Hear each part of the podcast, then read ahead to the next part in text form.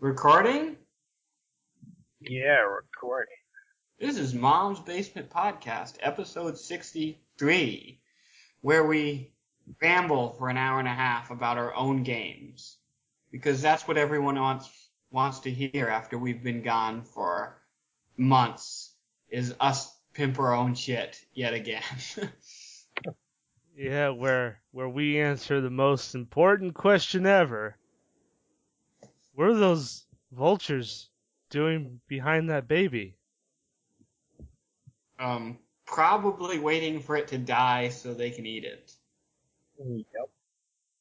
Okay, as you can tell, that uh, question seemed a bit off topic until you look at the cover photo for their Kickstarter project. Yeah, it finally happened. We finally, Rudy and I finally, I'm not going to say got up off our asses because it actually involved more sitting down on our asses, but we finally got our shit together and put up our Misery Tourism Games Kickstarter. We are trying to publish a collection of our terrible games about terrible people in terrible situations called the Misery Index. It's going to be eight of our games, eight of the games that we published through the last year and a half or so on the miserytourism.com website. And it's the best eight out of the ten that we put up there. Or the most finished eight out of the ten that we put up there. Uh, that's a better answer. Hmm. it's the ones that are actually kind of done. So, what we were going to do is have Alex Swingle sit down and ask us questions about our games and do like a faux interview. Uh, but then Alex reminded us that I I already did that about two years ago, maybe even three on episode thirty-five. Actually, wait a minute, that wasn't me. That was James Lipton. So oh right, well James Lipton really gave us a grilling. yeah he did. I mean, asking about you know growing rainbows and shit like that. Yeah. And then I said, well Alex, you could always do it again. And then you said, Fuck that shit. Yeah, exactly. So we're going to try to have an organic conversation about our games. Because everyone knows that Mom's Basement Podcast is the place to go if you want to hear an organic conversation between three people who are totally comfortable with each other. It it also helps to say you're having an organic conversation by forcing an organic conversation. Right, right. By saying, we're gonna sit the fuck down and have an organic conversation. Hey, hey, come on, let's start talking. Works every time. Yep. I just scared my cat. Mr. Bones. He said I would prefer a synthetic conversation to an organic. Yeah, there's not much to be said for organic things. So anyway, well, you know what though? No matter how bad this conversation turns out, it will never be worse than our Kickstarter video. Yeah, that's yeah. I, I saw it and I said like, what the fuck are you guys doing with your Kickstarter video? You know what, Alex? That was the most grueling, awful experience of my brief time making role playing games. Rudy and I spent like three or four days working on that awful video. Half the time we sat around saying, well, why don't we do this? Or why don't we do that? And then we'd pick the camera up and we'd try to do what we just said and find out that we didn't have the video design skills to pull it off. Neither of us were great editors or choreographers or, uh, you know, there wasn't a Jerry Bruckheimer among us. So it was one disastrous experiment after another. And then we'd sit down and we'd propose something else. And Rudy would be like, well, wait, wait, why don't we go? We'll go to the street. We'll find some roadkill and we'll, we'll film the roadkill and then we'll just narrate over the the stagnant the static video of the roadkill. And I was like, man, I don't really want to go out and find some roadkill. but what we ended up with was pretty much roadkill anyway, so maybe we should have done that. I, I particularly enjoyed when you guys uh, didn't even look at the camera.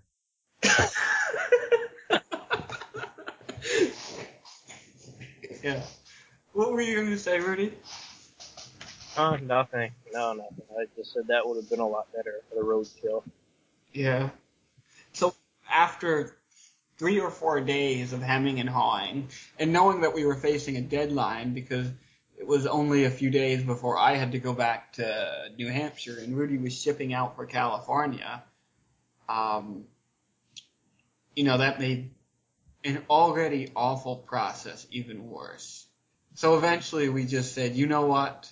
We don't want to do one of those stupid talking head videos, but let's just do one of those stupid talking head videos. Let's just sit down and do a fucking talking head video. And we did a number of takes of that. And that take that you saw was the best of those. that unruly seven minutes of footage was the best seven minutes out of probably six or seven hours of footage. It was pretty sad overall.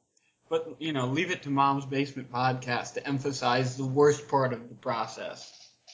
Actually, I'm pretty happy with how everything else turned out. I'm really happy with the games. I mean, obviously, we're happy with the games, or we wouldn't be putting them up there. I'm happy with the way the project itself turned out.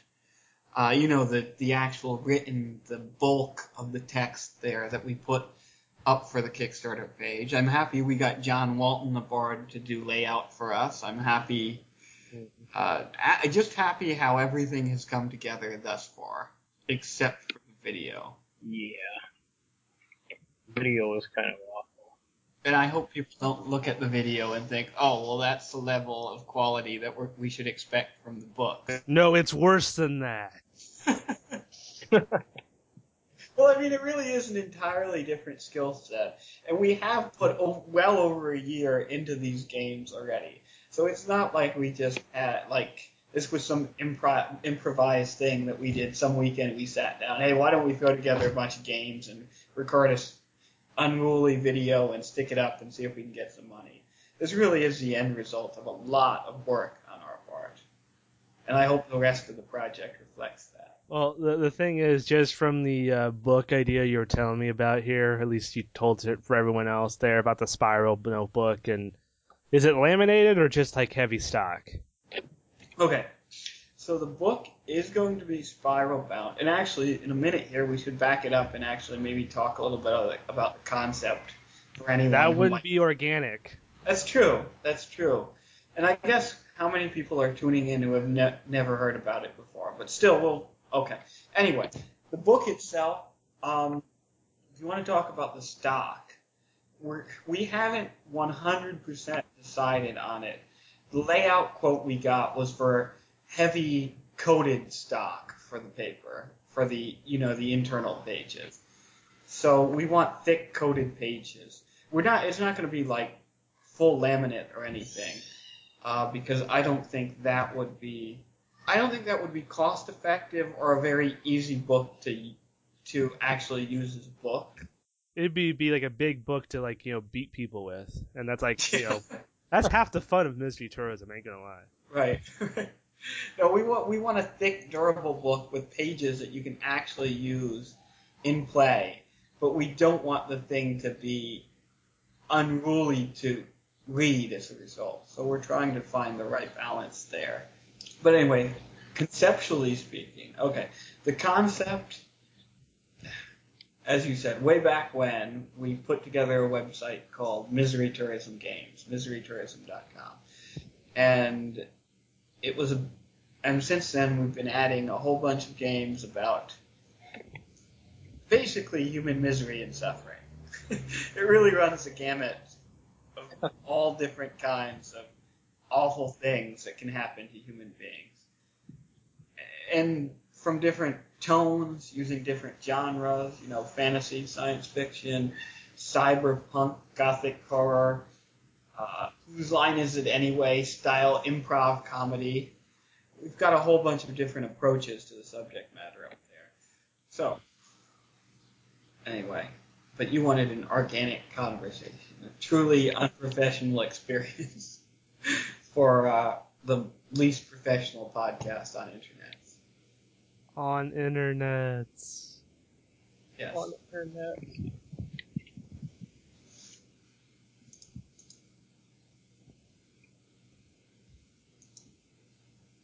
So, I don't know. I mean, I, I'm- I'm wondering what will be valuable for people to listen to.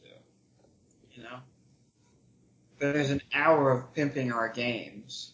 It doesn't then- have to be in a full hour. Alex Swingle trying to bail already on this. I don't know, Rudy. What are some of the takeaways that you've got from the experience so far?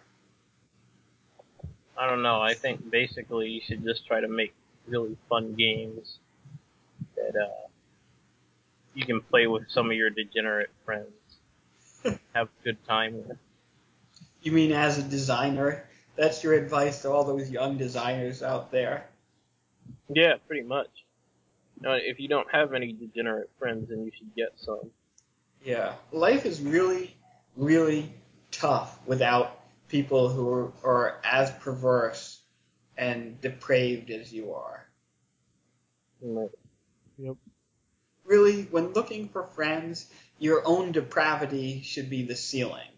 Like the level of your own depravity, that should be the ceiling. You should say, well, I really can't hang out with anyone less depraved than I am because they won't have me around. Or if they do, it will be an uncomfortable situation. so let me Right. find people who are as depraved as I am or more depraved. And let's play some misery tourism games with them.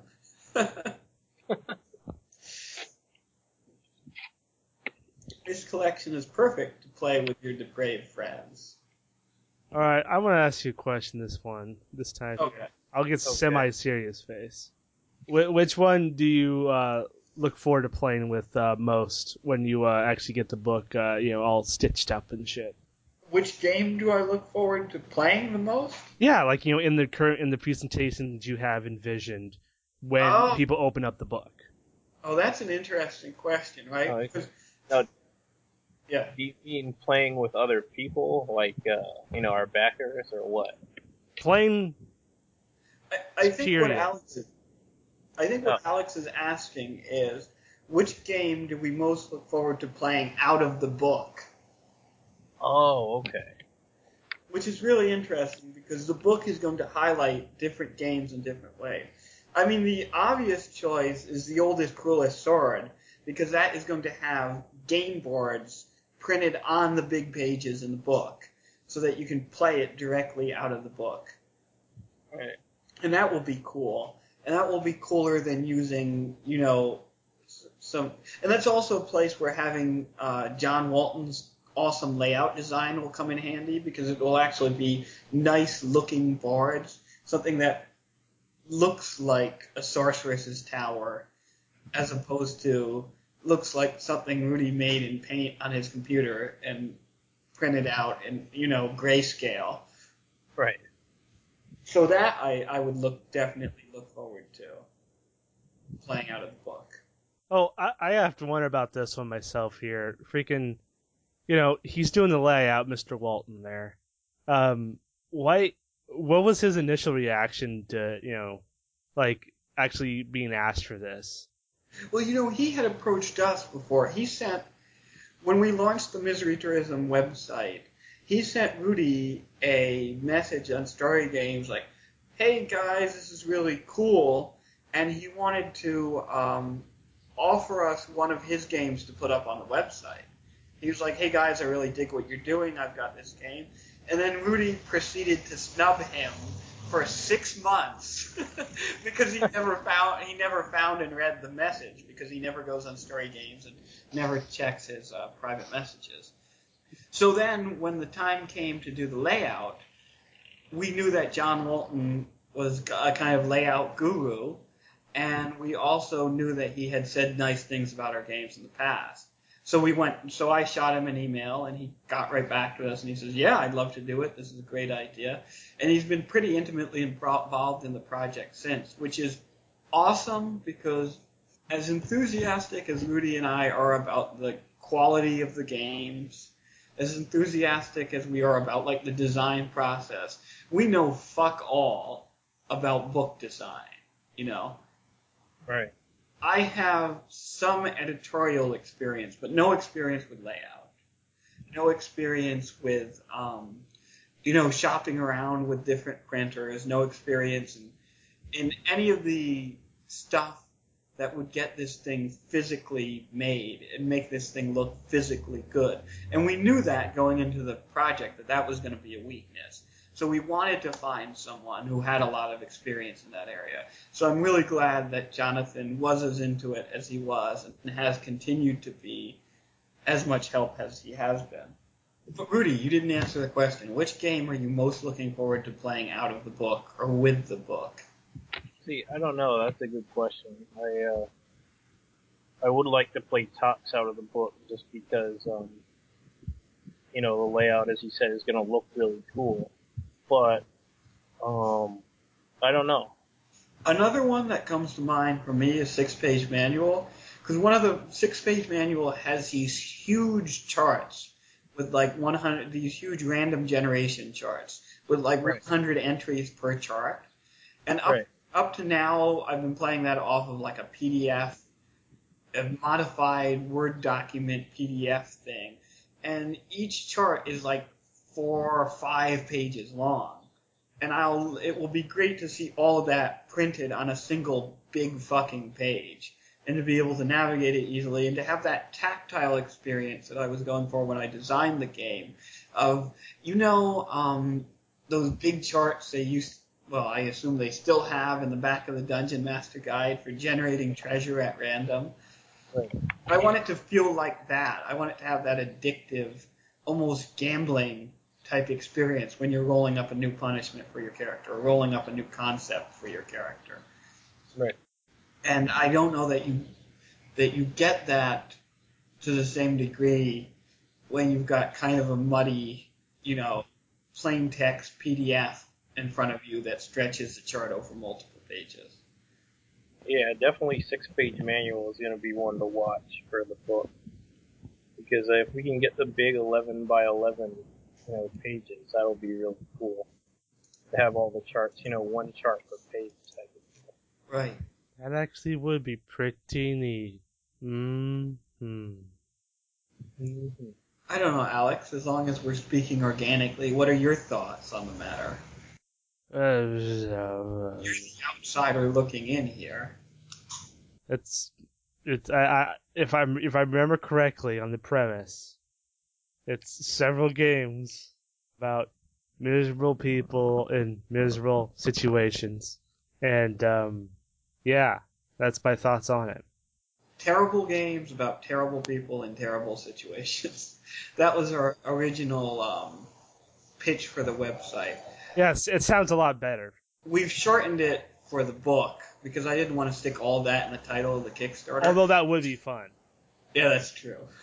Just terrible games about terrible realities. And I, I, I wanted to use the realities word because I think it's a, it has multiple meanings and all of them are relevant. You know, terrible realities as in the terrible realities of life, you know, like death and genocide and racism and yada yada. You know, all these terrible realities that people confront in the real world. But I, I think also the idea of terrible realities in the speculative fiction sense, like Right. terrible worlds, different terrible settings, different terrible parallel realities, you know? And the terrible thing is interesting too, because I, I saw someone, um, we, well, I know, when I was propagating the link, when I was throwing the link out on every website I could find, some, um, dude on Reddit was like, well, why do you call your, like, pro tip? You shouldn't refer to your games as terrible. But I think that's appropriate in some ways. Yeah. I mean, it's true that our games aren't terrible in the sense of, you know, when you say, oh, that's a terrible meaning low quality. You know, these are high quality games. But there are a couple of other meanings of terrible. You know, you can say terrible like, boy, that pile of dog shit sure smells terrible. And I think that's appropriate in a certain sense because you get this knee jerk, visceral reaction like, oh, that's terrible.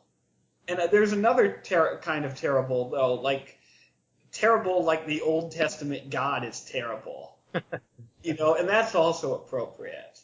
Yeah, it doesn't have anything to do with like terrible uh, game design or you know terrible uh, experience playing it. It just means Right. the situation is terrible. But I wanted to play off that knee jerk reaction that I expected some people would have about the games, which is, oh, that's terrible.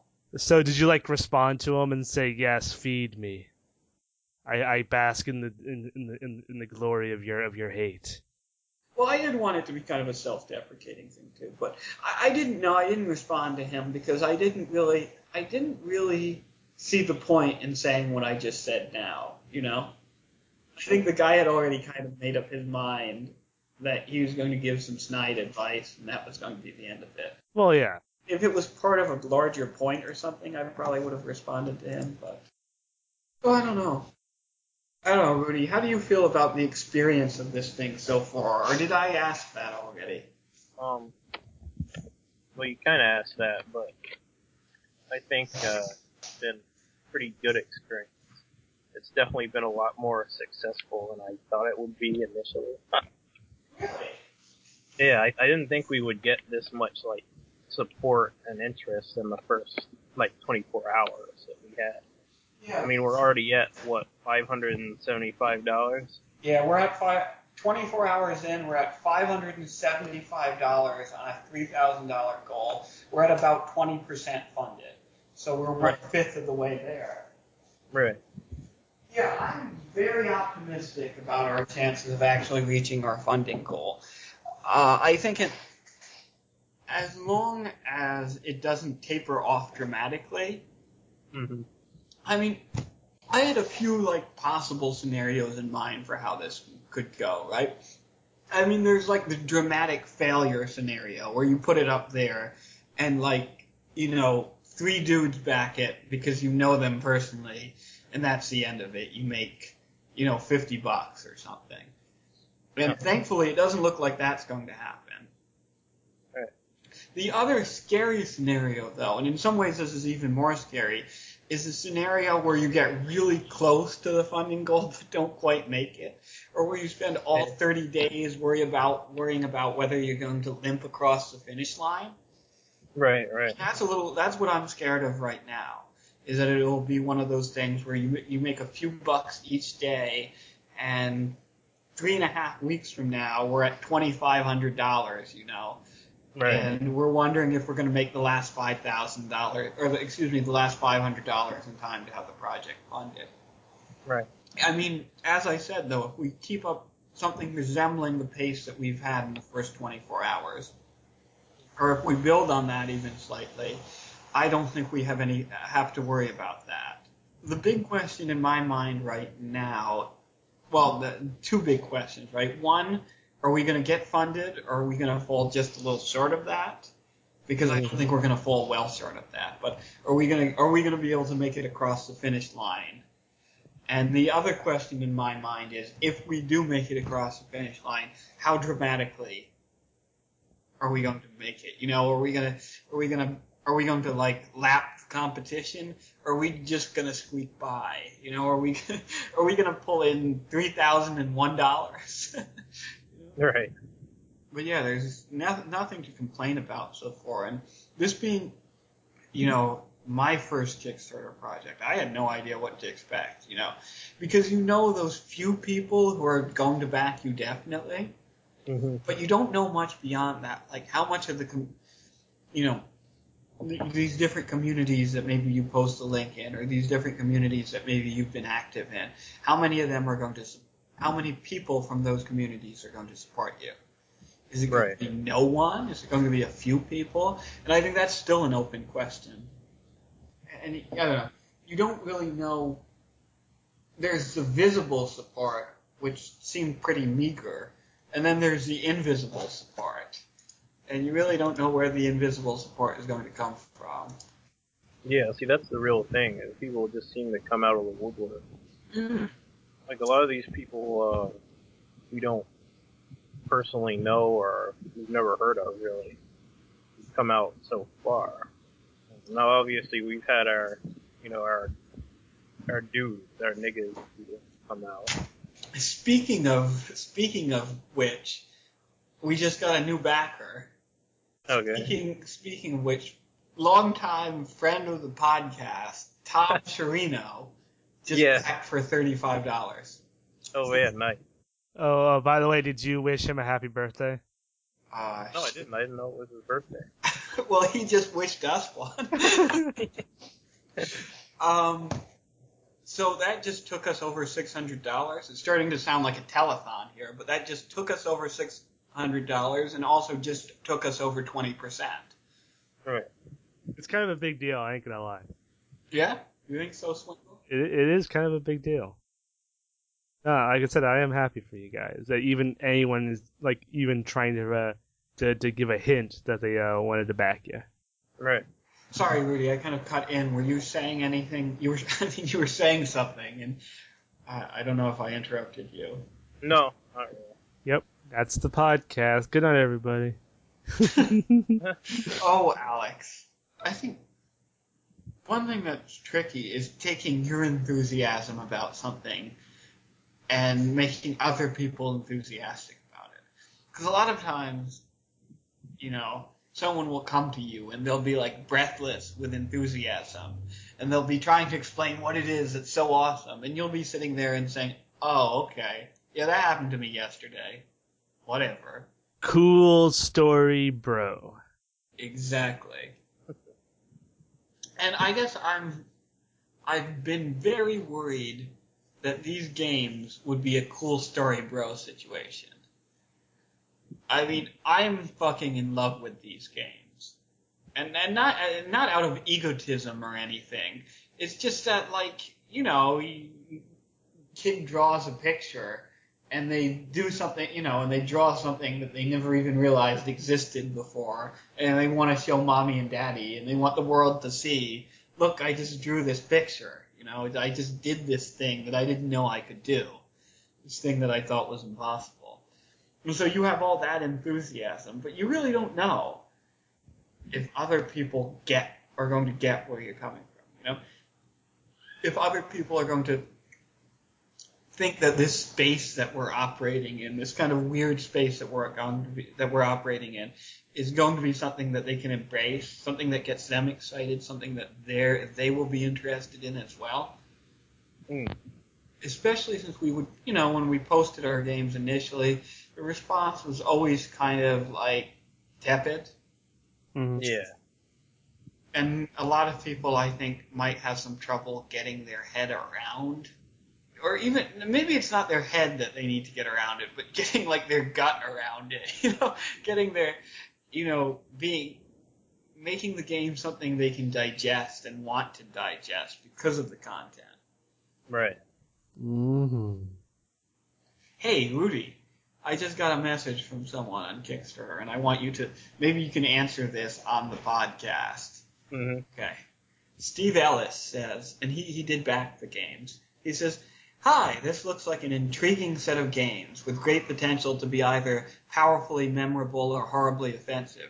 Reading through some of the alpha versions of the PDFs, I can see great potential in passing or the needs of the few to be tense, exciting, revelatory games. However, with the oldest, coolest sword, what's the thinking with the thief suddenly turning into a rapist if he encounters the sorceress? Is it some allegory on sexual violence being a product of opportunity?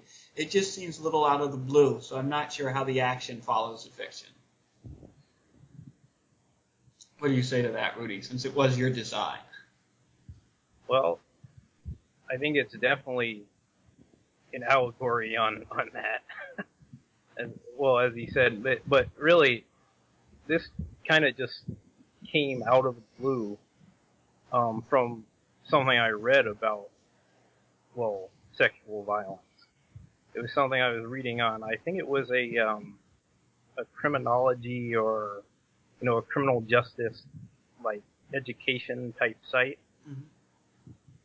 and it was it was basically a classification of the types of different races. and there was one rapist called the opportunity rapist, uh, or the gentleman rapist, and uh, I just thought immediately that that scenario, that kind of uh, that kind of like spur of the moment, like you know, this guy's committing another crime and he decides to, you know, also commit a rape. I just thought that that really fit. It, well, I don't know that I thought that it really fit, but it seemed to me that um that it went really well with the scenario that happens a lot of times in Dungeons and Dragons or you know typical high fantasy stuff, where somebody goes into you know somebody's basically residence, you know, and tries to rob them or tries to you know do some other harm to them. I just thought, you know, why not combine those two things? Right, right. Uh, why not? You know what? Basically, like, why hasn't that scenario been, you know, hasn't why hasn't that happened before? You know, or has it happened before Right, right. during one of So these? You know, Almost a speculative fiction kind of thing. right, right.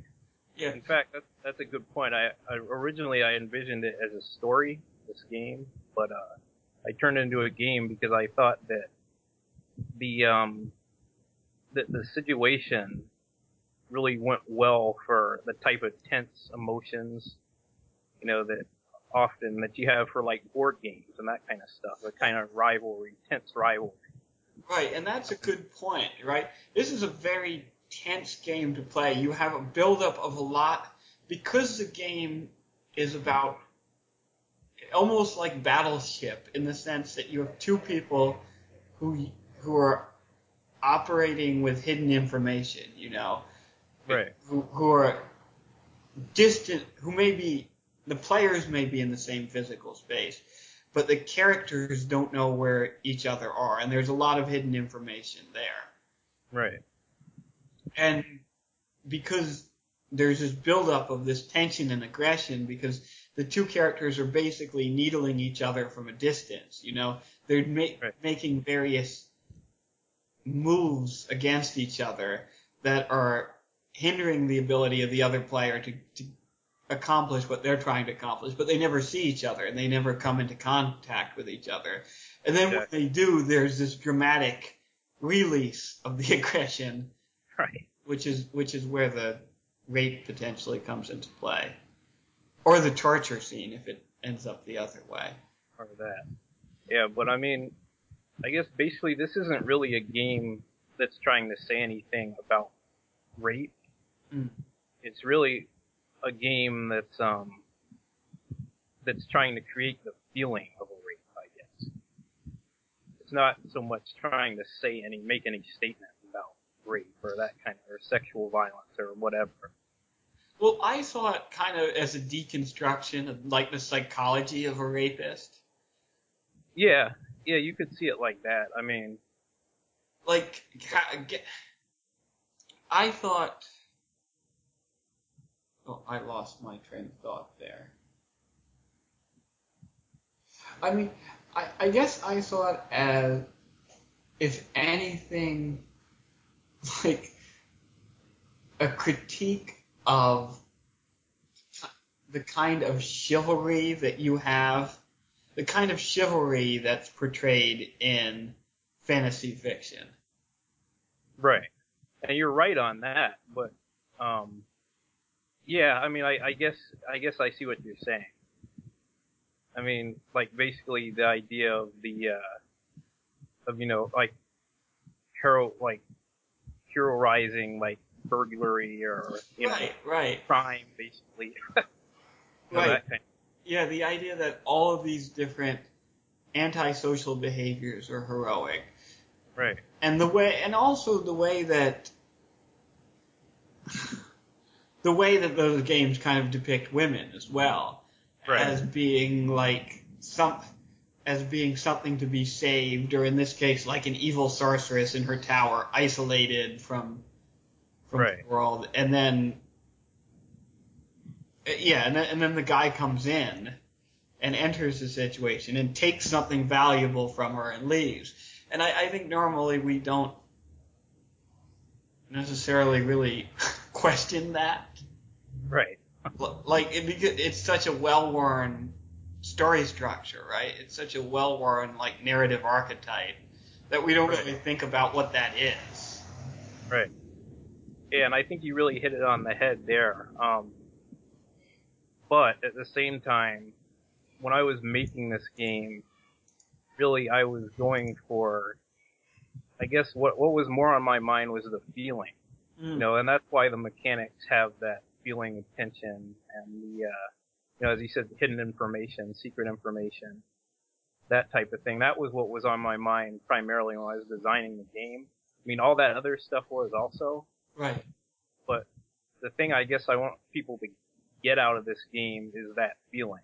You know, not necessarily any statement about, you know, rape or sexual violence or whatever.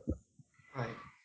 So yeah, I mean that, I guess we've sort of answered the guy's concerns and questions, I think, but Yeah, I think so. I feel like I also feel like that Tots works really well as a companion piece to your other game, The Needs of the Few. I hmm. feel like The Needs of the Few is about I mean, both of them are about the psychology of rape, the psychology of sexual violence. And Right. Needs of the Few is about the lingering psychological effects that sexual violence, that rape or other forms of sexual abuse have on the victims or the survivors. And then Tox is about like the warped psychological perspective of the rapist. And Right. You didn't really mention the sword when you were going through your description there, but really the sword is integral to understanding how how and why the game makes the transition from burglary to rape. I mean, the sword is pretty like you couldn't have a more blatant phallic metaphor than that. Oh, yeah. And the whole time, the sword is trying to psychologically manipulate the thief. right. So you see that sense, you have the sense of a person who is operating in a pr- very particular kind of warped state of mind and trying to recreate that state of mind in the game. hmm Yeah, I, I'd say that's that's a pretty good description of it. Well, I'll probably post a, a response to his comment as well on the. So, so we answered that. Our instant mailbag question. but no one has asked us any other questions while that was ongoing. So, Yeah, that will be strange if that was like the only way we were able to do a mailbag episode. Yeah, that will be. Since we've been asking for it for like you know what I was saying when we, uh, I was saying that uh, needs of the few and uh, and talks were basically a, worked as a pair. You can actually find a lot of pairs of games in this collection when I think that's about it. Because if you take your other two games, Mentors and Student Zombie, they're a pair of games that offer different perspectives on like fantasies teenagers have about violence and on the education system. Right. Or if you take, say, uh, passing and uh, welfare. Passing and Welfare Queens is another one, right? Because both both deal with issues of race and class. Hmm. and and of um the um you could say the scapegoats that we create or the way that we channel our ideas about race and class and make them almost supernatural Yeah. and create these kind of weird proxies for race and class Right.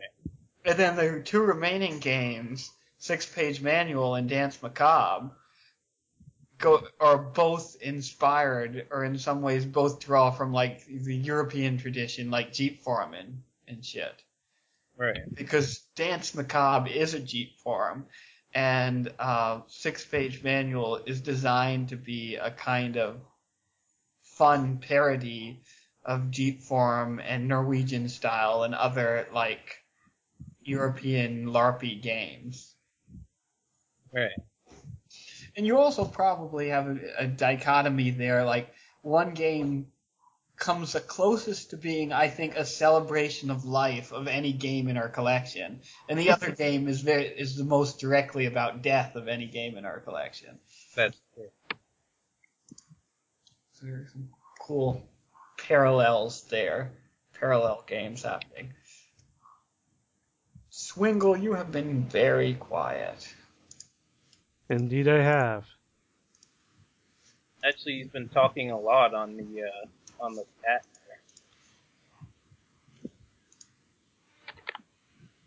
You know, on the uh, Oh yeah, I see. Yeah. Alex, if you spoke as much into the microphone as you do into the chat box where no one can see or hear it. Well, the uh, the the idea behind that is to um, yeah, say comments that would not really help and uh, make you guys laugh and be distracted. That's kind of the the goal there. Ah, I see. Because like when you said it wasn't out of ego or anything, you know, you just wanted to show it to everybody. Then the two comments, Rudy, yeah, say it. you say them. They're your comments. Yeah, I know, fine. Basically, I wrote it's totally out of ego, and then followed by I gave an example. Look, I shit my pants.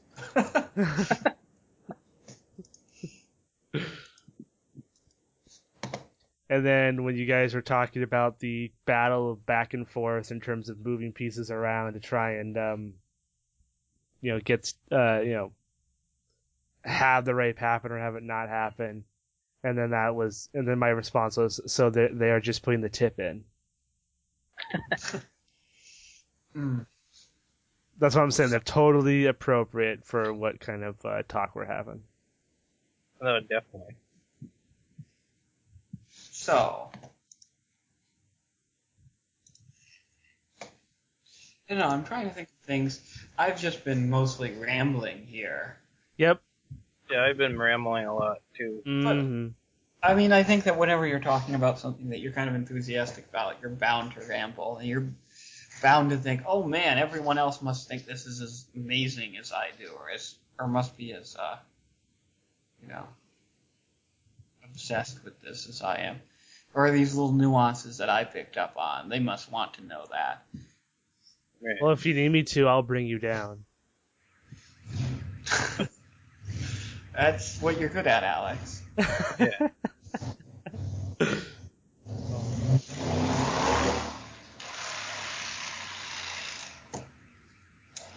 I thought you moved away from the ghetto. Well, I moved into a different ghetto. okay. Because I remember those epic Fourth of July fireworks. That was pretty Yes. nice. still, still pro. Actually, I haven't heard any fireworks since moving here, Yeah. which is surprising. But I've only been here a few days. Yeah. The, the the the month is still young. That's true. Speaking of the month still being young, when we're recording this, there's still 28 days to go. We're and when it's released, and when we release this, it'll probably be like seven days to go because I can't be fucked. Yeah, we just finished our first 24 hours.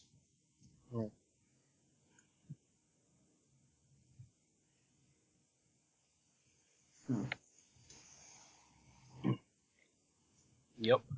yep. Well,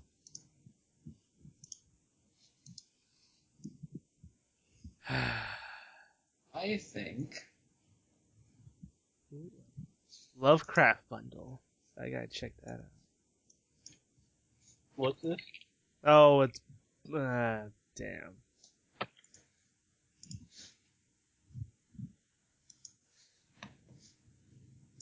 Oh. Hey, how much time do we have on the clock for the actual episode? Uh, we're probably at like four, 40 minutes. Oh, okay, so we can put in a little more there. So, hmm, No, if you beat the average of 253, you get Call of Cthulhu: The Wasted Land. Sherlock Holmes: The Awakened, and uh, some other books, and oh, Cthulhu Saves the World. So if you haven't done those yet, uh, I highly recommend you siphon some of your funds over to that. Are we going to cut that part out? Where you off the the Call of Cthulhu. Uh, You can get Bioshock One and Two for five dollars. So that's nice. Yeah, Alex. yes, hello, Mr. Bones. Ooh, Tom Clancy collection. I gotta see about that one. Okay, let's. Right. We're gonna have to I, cut out. Like, I, I'm just, I'm just finding things that I think would be more interesting to talk about right now. Oh, for wow, are you serious? For six twenty five, you get Rainbow Six Vegas, Advanced Warfighter, HAWX, and War. My God, that's a pretty good deal. what? Bingo. Swingle. So, Rudy, what has your been your biggest surprise about this process so far? Um, well, like I said before, uh, my biggest surprise is probably the support we got in the first 24 hours. We got through Kickstarter. Your biggest surprise is that we got money at all. That we got money at all. Yeah. yeah, that's that's true. That's cause for enthusiasm. I'm interested to see what conversations, if any, come out of this. Yeah. Well, besides like it's been two and a half fucking years and I haven't got my book, you know. th- Besides those kind of conversations. Actually, Alex, we've put a lot of work into uh, our timeline, and I'm fairly confident that we can deliver it. I believe the timeline we have on the site is six months for the finished book, which would be February, which I think is entirely doable. Basically, we just have to do some rewrites on the games. Um, Jonathan needs to do the layout, and we need to send it to the printer and then ship it out. Mhm. Okay. Oh no, I know you're fine. It's just I I, I find that humorous, you know. Yeah. This will not be another they became flesh situation.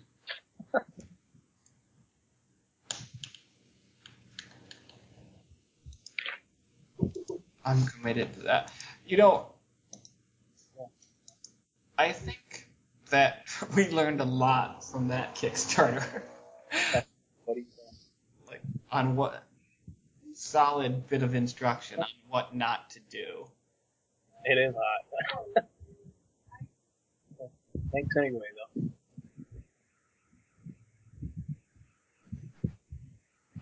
Right.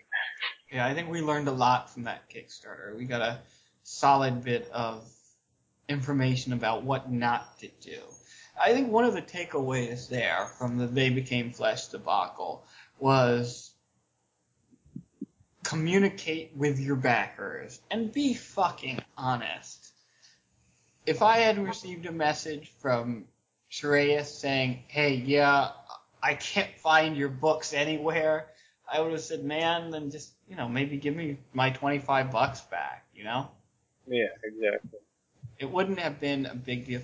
And I think if he had been more upfront about what was going on, instead of dodging all of those emails and making very uh, infrequent project updates and everything else, I think if he would have said, hey, we have some problems, some of the books have apparently been misplaced. I know this sounds bad, but I really want to make this right. I'm working on this. I'm, you know, doing whatever I can. To, yada yada yada. I think there would have still been some blowback, but there wouldn't have been the 30-page thread on RPGNet level of blowback. Right. And also, there was a failure there in communication between Elizabeth and Shreyas. She was responding to backers would email her and she would basically say, well, you know, I put delivery of the product in Shreyas's hand. She basically says, I contracted out delivery of this product to Shreyas Sampat. You're going to have to talk to him. Which is ridiculous. Of course, you can't, you can't play the same games that a big publisher can play or that any big business can play when everyone knows you're a husband and wife team and everyone knows that all you have to do in order to get in contact with Shreyas Sampat is like, you know, walk from the bedroom to the living room or whatever. So, and I think that hurt her a lot that she didn't just say, we fucked up as opposed to saying he fucked up Right. when he's your husband, you know, when he's it, that wouldn't be like me, like if there was some kind of problem with, oh, if we had, if we hit some kind of hurdle, saying, "Well, I don't know, Rudy handled that." It's like you in communication, Right. Yeah. You I know? think I- yeah, I understand what you're saying there. it does more to under. While it may seem like a way to defer responsibility, it, it does more to undermine people's confidence in what you're doing than anything else. So I think Hmm. one of the one thing that I really want to do with this Kickstarter is make sure I get if someone comes to me with a concern, if someone posts a comment, whatever. If someone talks to me, make sure I talk back as quickly as possible and in as transparent a way as possible. Right.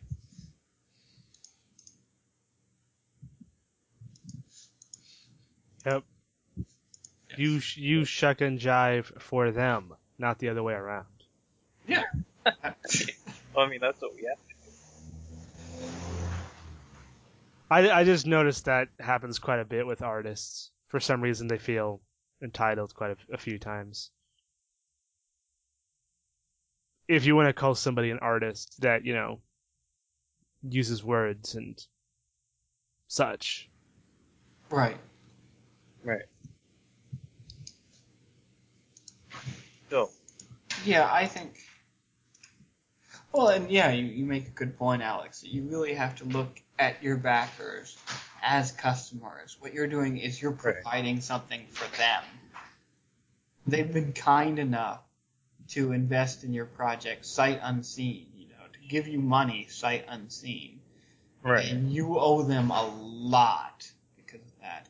You and the least you can do is be very direct in the way you communicate to, with them, and not be entitled in the way that you communicate with them, or not, you know, have a sense of entitlement, as if somehow you earned that money that they gave you just by virtue of living and breathing and putting up a Kickstarter page. mm-hmm. just Right. being awesome isn't enough, you know. Sometimes. Sometimes. But with you, Alex, it's always enough. You don't do anything but be awesome. Yeah, I mean, I remember when I when I shocked you uh, via that uh, Facebook message. Yeah. oh, that was funny. Good times. Alex Swingle, professional awesome dude. Mm-hmm. Yep. Bro.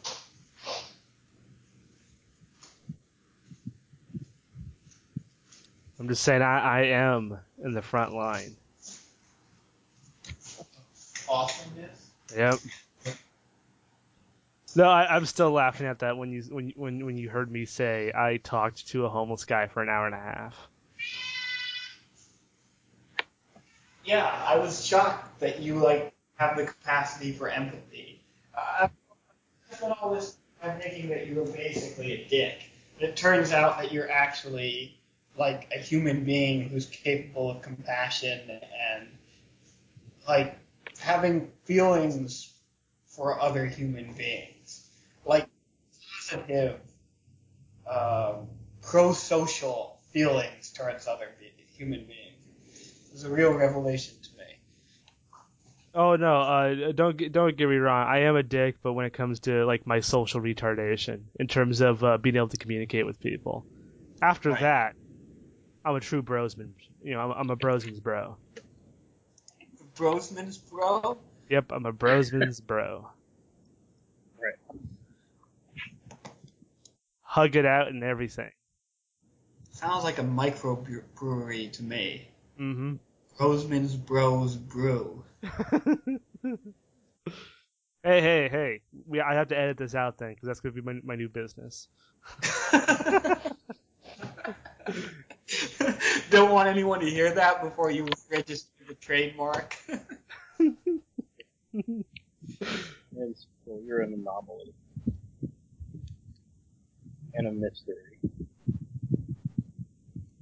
Roseman's Bros Brew. So, what are we at, Alex? We must be closing in on an hour, right? Yeah, you were, we're probably also gonna be like cutting like five to ten minutes, so yeah, we'll be at the fifty minute mark. Right. Okay. Well, Alex, do you have any final questions for us? Uh, when are we gonna stop talking about this? oh, Alex. You're always bothering us. Like, bros, when are we going to podcast again? Then we sit down for a podcast, start recording, and you act like it's the most excruciatingly painful experience of your month. Um, right, right, right now it is because all it is is you're just talking about shit that's been like three years in the workings, and you're just, you're, you're- yeah, Alex, you, you even said in the beginning, and I'll keep that in the podcast where you said, uh, yeah, we'll just have Alex uh, ask us questions, you know, do all the work. I may have said that. Right. Yeah, it's true. I was hoping that you would do most or all of the work. I don't know. Rudy, do you have any final thoughts? Final discussion topics on the games? On Mystery Tour? No, not particularly. We have such enthusiasm. Don't we? Well, well, maybe it's one of those. It's one of those things where you've uh, you've spent so much time in the shit, you know, known as misery tourism, that uh, the, even the thought of it getting out to other people is like, that's cool, I guess. You know, there is some of that, to be honest. There's some. On one hand, this is what we've been building up towards for a very long time. We've put a lot of work into getting to this point, and it's cool that we're here. But it's also a relief that we're here because it's like, oh, good, I can see the light at the end of the tunnel now. You know, if we don't get funded, okay, it's over. And if we do get funded, then at least it's a whole new. The project evolves enough that it feels like something new. You know, Right. it's like we'll finally be over this hurdle that we've been, or we'll finally finish climbing over this wall that we've been struggling with for a year and a half, and that'll be cool. It'll be a relief. Yeah, and then if you get published, you can be recognized, and then you can become the next Luke Crane in terms of blowhardy douchebag. Alex Swingle, who can't make it, who can't record a podcast without insulting Luke Crane at least once. Uh, well, it's either that or Ryan Macklin, you know, Yeah. or Sam Pats, or McDonald. Yeah, we've. Can you believe that none of those people have backed us yet? I, I would I would think Vincent Baker would. I mean, or Fred Hicks. I mean, come on, right? it's totally up their alley. I guess we'll find out in that regard. Or, or the Grand Wizard Ron Edwards. The Grand Wizard. Yeah. Well, you know, Ron is launching a Kickstarter sometime very soon too. Well, he'll have the money then. There you go.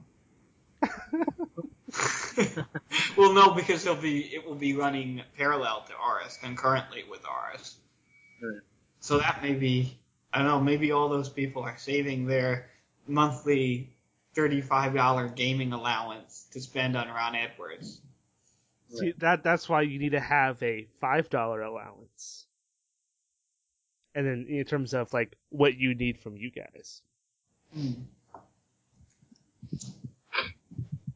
Yeah, we took it. I mean, Yeah, see that, that that's why all you have to do is just say like for five dollars, if we ever decide to leave our mother's basements and, and go to a convention, we will hug and kiss you.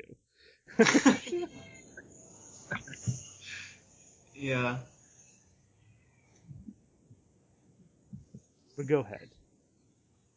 Yeah, I mean, the funding tiers things are really a function of necessity. Those prices are based on what it's going to cost us to produce the book. Yeah. And that's where they come from. The, the physical book is going to cost a lot more per unit than if we produced a very standard book. If we produced some print on demand thing, you know, with a standard cut size, eight and a half by eleven or whatever, we could maybe even pay as little as half as much per book if we did it that way. But we really wanted the book to be unique, and we really wanted the book to be focused around the experience of playing these games. We really wanted a book that would complement play. And we didn't think that any standard thing, something that's like, you know, your smaller, like, paperback novel cut size or your usual big game manual cut size, none of those things seemed right. And we spent, and a lot of the months that we spent agonizing over this process, this, this project, were spent agonizing over that. And finally we sat down and talked to Jonathan, and he, and he was showing us some different books, and he held up this big, like, children's book style thing that he had. And we were like, holy shit, that's perfect. Right. That's how we settled on the big 11 by 11 square. And the spiral binding, or it's actually going to be wire, wire, it's actually going to be wire O bounding, not wire O bounding. I'll get this right eventually. It will actually be wire O binding, not spiral binding, which is a little sturdier than spiral, a little less likely to, you know, tear away or whatever. But anyway, that's so the book can be open and lay flat. Which is which will be cool if we're actually playing on the book, or if you're placing the book in the middle of the table where everyone can see, so everyone can see the charts or whatever. It's perfect for that. hmm So see, Swingle, you got us onto a topic we hadn't talked about yet.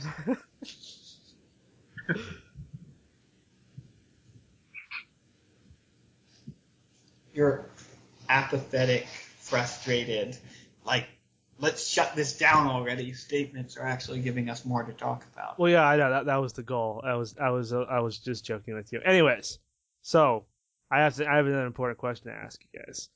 Okay. If this Kickstarter succeeds, oh, I'm sorry, sorry, when it succeeds, there we go, positive reinforcement. Right. But when it succeeds, who will you dance a jig on and say like, you know, I told you so, haha, fuck you. Uh, no one really, because no one. I can't think of anyone who. I can't think of anyone who I whose opinion I cared about who said "fuck you guys, this is a bad idea." There were, you know, you get. There were some, you know, some people have posted things on message boards and stuff that were kind of discouraging, but was never anyone whose opinion I had a lot of stock in anyway. And sometimes it was pretty amusing. We went back and forth with the guys at that RPG site, or the RPG site, excuse me, about misery tourism and stuff like that for a while. But we really ha- knew what they were going to say going in. You know, they had been very vocal about their contempt for story games, and specifically for what they called misery tourism games. So, Right.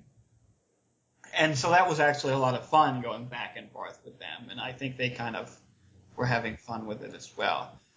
I can't really think of anyone who I hold in contempt who also held our games in contempt. You know, contempt. Any- You you don't you don't have a single enemy you would like to say haha to. Oh, Rudy? Um, I, I don't really have anybody that I'd like to dance a jig on in victory either. Although I might just dance a jig on somebody at random because I like dancing jigs. I mean, it's just it's there are people who make RPGs. There are people in the indie game design community whose attitude towards game design I don't have much respect for. I don't hold in particularly high esteem. And I've talked about that on the podcast in the past. I don't really want, I, mean, but I don't really see this project as having anything to do with like my philosophical differences or even my personal differences with other people who make games. You know, I think if anything, it's really, it will be, make me feel better about the fact that they're able to make their games if we are also able to make our games. Right. Yeah, that's kind of the way I feel too. I think that if they were able to get their games funded and we were not, then I would have more reason to be like, you know, fuck you guys and fuck the industry and well, they and well, I guess fuck not being in the industry. And, and, you know, and and to more reason to harp on some of the things that I've, I've harped on in past podcasts when I was feeling frustrated. But if this succeeds, I think I'll be in a position to be a lot more compassionate, to, to be a lot more open-minded about their projects as well. Not that I'm going to sit down and play a game of Monster Hearts as soon as this thing gets funded, but That's all I wanted to hear.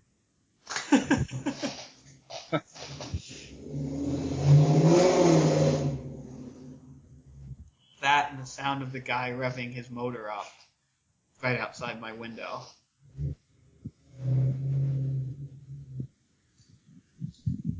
Right. Okay. So, positive life affirming note. I guess we can call it a day. Call it a podcast. Yeah. Um, once again, Dan Maruschak, we love you, man. I hope you're doing okay. Sometimes your posts worry us. Poor thing. Missed that Dan.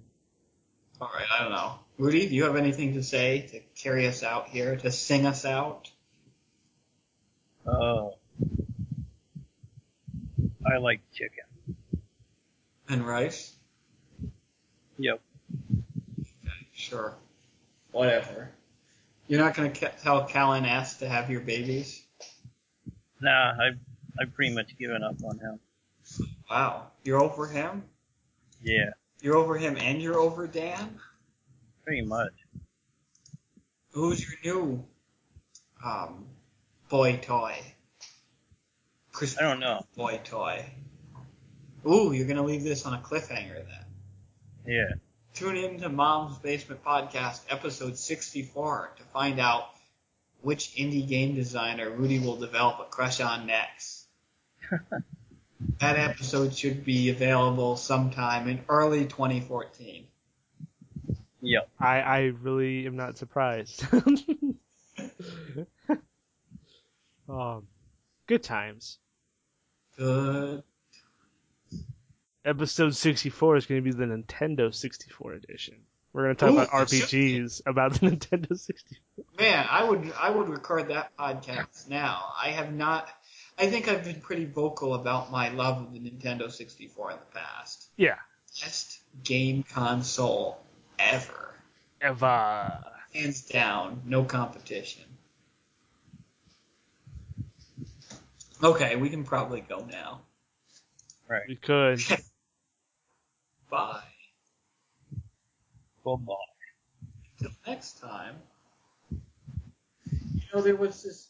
My mom would listen to Christian radio all the time, and one guy would end his uh, would end all of his programs by basically saying, you know, unless the rapture happens first, I'll you'll hear from me again in a week.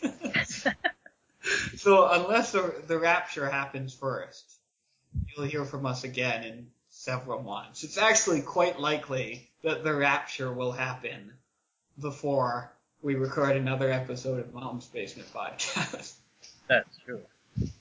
It's statistically probable. Okay. All right. Microphone coming out. Uh,